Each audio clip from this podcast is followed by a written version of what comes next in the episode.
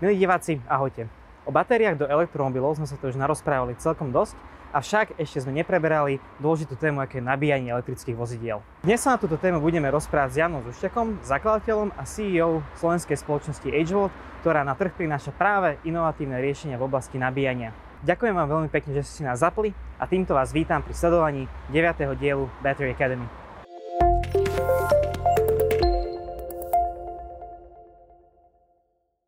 Jano, ahoj. Ďakujem veľmi pekne, že si si nás našiel čas. A ja ďakujem, ahoj. Poďme sa teda baviť o nabíjaní. Keďže e, ľudia sú zvyknutí, že svoje spalováky tankujú za pár minút, tak mnohí, ktorí neveria elektromobilite, práve spochybňujú nabíjanie. Ako je to prosím ťa v praxi? Ako rýchlo sa dá nabiť jeden elektromobil? Elektromobil by sa nemal nabíjať jeden čas. To je to správne nabíjanie toho elektromobilu. A teda, aby ľudia nabíjali ten svoj elektromobil práve vtedy, keď stoja, ale nie za účelom toho nabíjania. Čiže práve to môže až pomôcť tomu ako keby skráteniu toho času, toho klasického tankovania. Lebo tankovať predsa musíš chodiť na 10, na 15 minút niekde, zastaviť a podobne.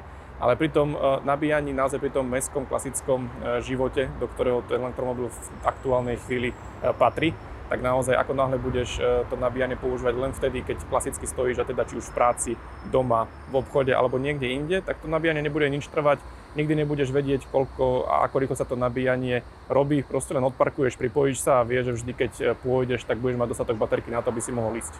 Jasné, takže asi predpokladám, že sú nabíjačky, ktoré vedia nabíjať rôznou rýchlosťou a tieto sa umiestňujú tam, kde majú byť, že nejaké nabíjačky pri uh, domovoch alebo rezidenčných zónach sú tie s tou najpomalšou kapacitou a nejak tie nabíjačky, ktoré sú na diálnici, tak tie majú tú najrýchlejšiu nabíjaciu kapacitu. Je to tak správne? Tie nabíjačky sa rozlišujú také dva typy, to sú tie AC a DC. Skôr také tie meské a mimo meské, to skôr ako keby tak rozlišovalo pomalé a rýchle, kde tie AC nabíjačky štandardne dobijú 70, možno až do 100 km za jednu hodinu.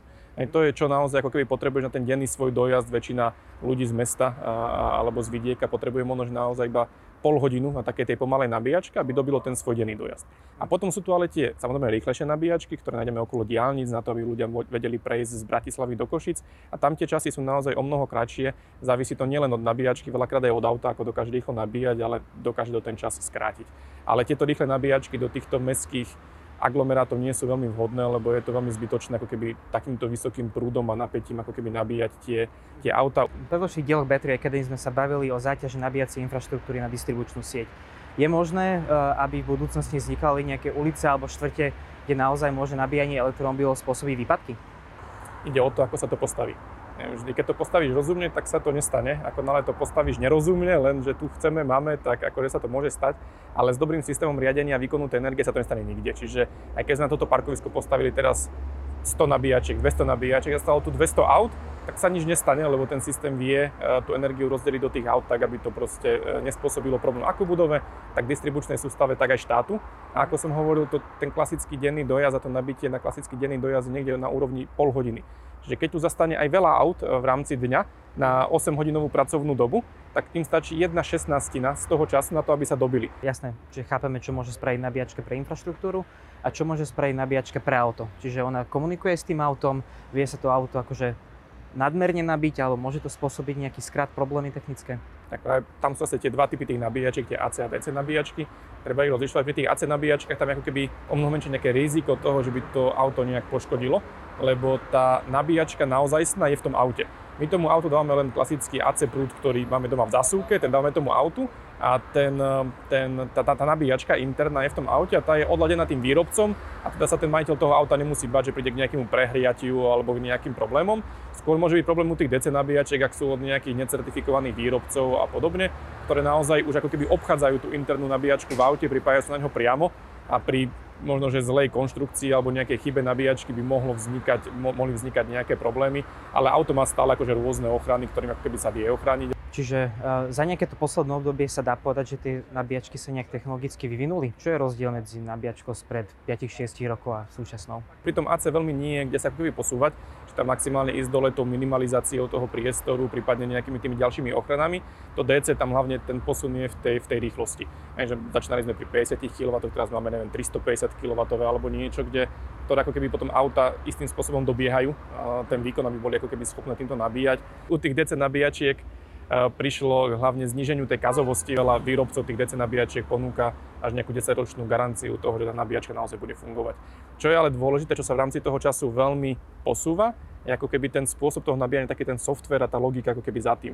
Keď sme začali z takých tých klasických nabíjačiek, kde si tam pomaly hádzal mince, aby si nejak nabil, či naozaj taký ten systém standalone, kde proste ako keby nebola iná možnosť ako tam na mieste zaplatiť nejakým spôsobom a nabiť sa, kde si nevedel, či tá nabíjačka ide, žije, nežije, koľko stojí, musel si tam až prísť, zistiť, či je obsadená, neobsadená, koľko stojí a tak nabiť. Teraz sa to presúva skôr tým smerom uh, tých uh, tzv. novodobých charge point operátorov, ktorí ako keby robia nejaké siete, len tieto siete oni vytvárajú na nie svojich parkoviskách a nie svojich elektrických prípojkách.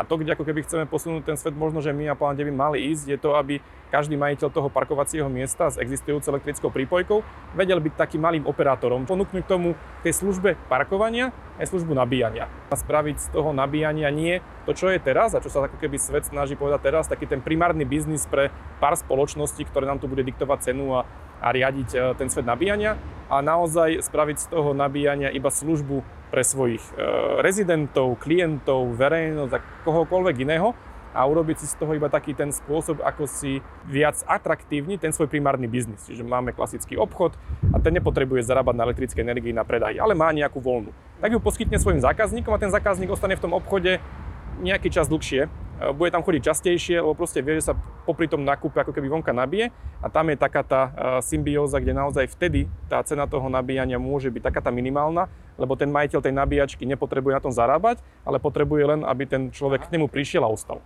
Čo ovplyvňuje cenu nabíjania elektromobilov? Aké rôzne platobné modely existujú a koľko stojí taká nabíjačka?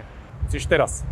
Teraz tú cenu ovplyvňuje podľa mňa tak, že a, a, a, a skúsiš. E, to, čo proste mi poukazuje na to dlhšie, je naozaj to, že aktuálne cena toho nabíjania je na veľa tých štandardných operátoroch za nás veľmi dotovaná je to neudržateľné. Oni chápem, že potrebujú ako keby tú cenu nejakým spôsobom nastaviť, aby bola aspoň ako tak udržateľná pre tých ľudí, ktorí tam tankujú.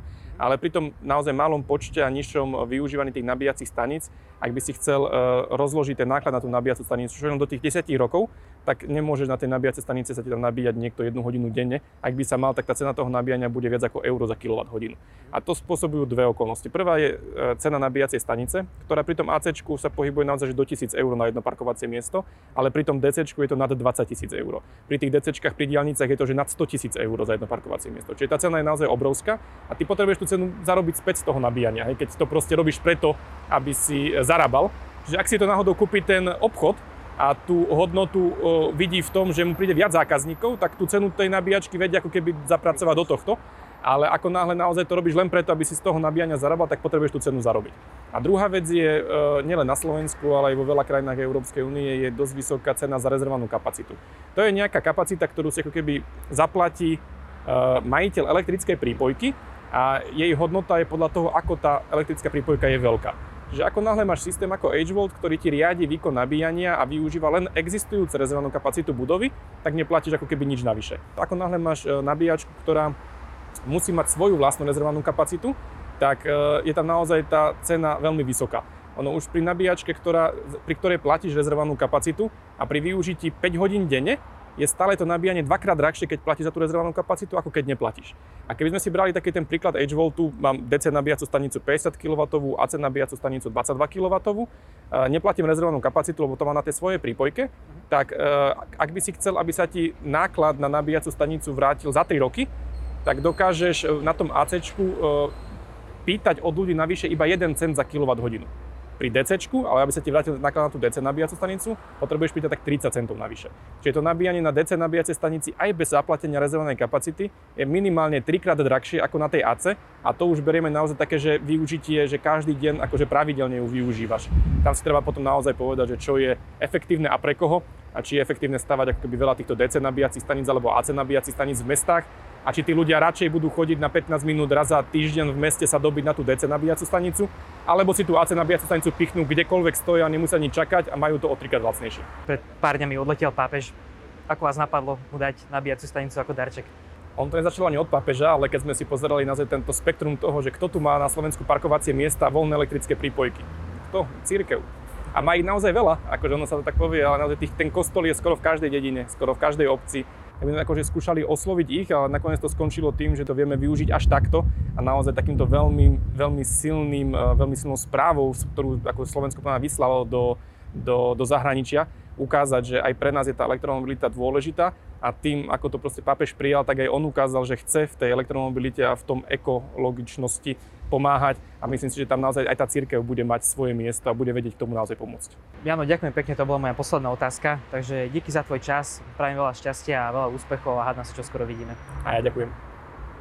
Mne teda nezostáva nič iné ako poďakovať vám za vašu pozornosť. Vidíme sa o mesiac v našom ďalšom dieli, ktorý budeme venovať budúcnosti batérií. Dovidenia.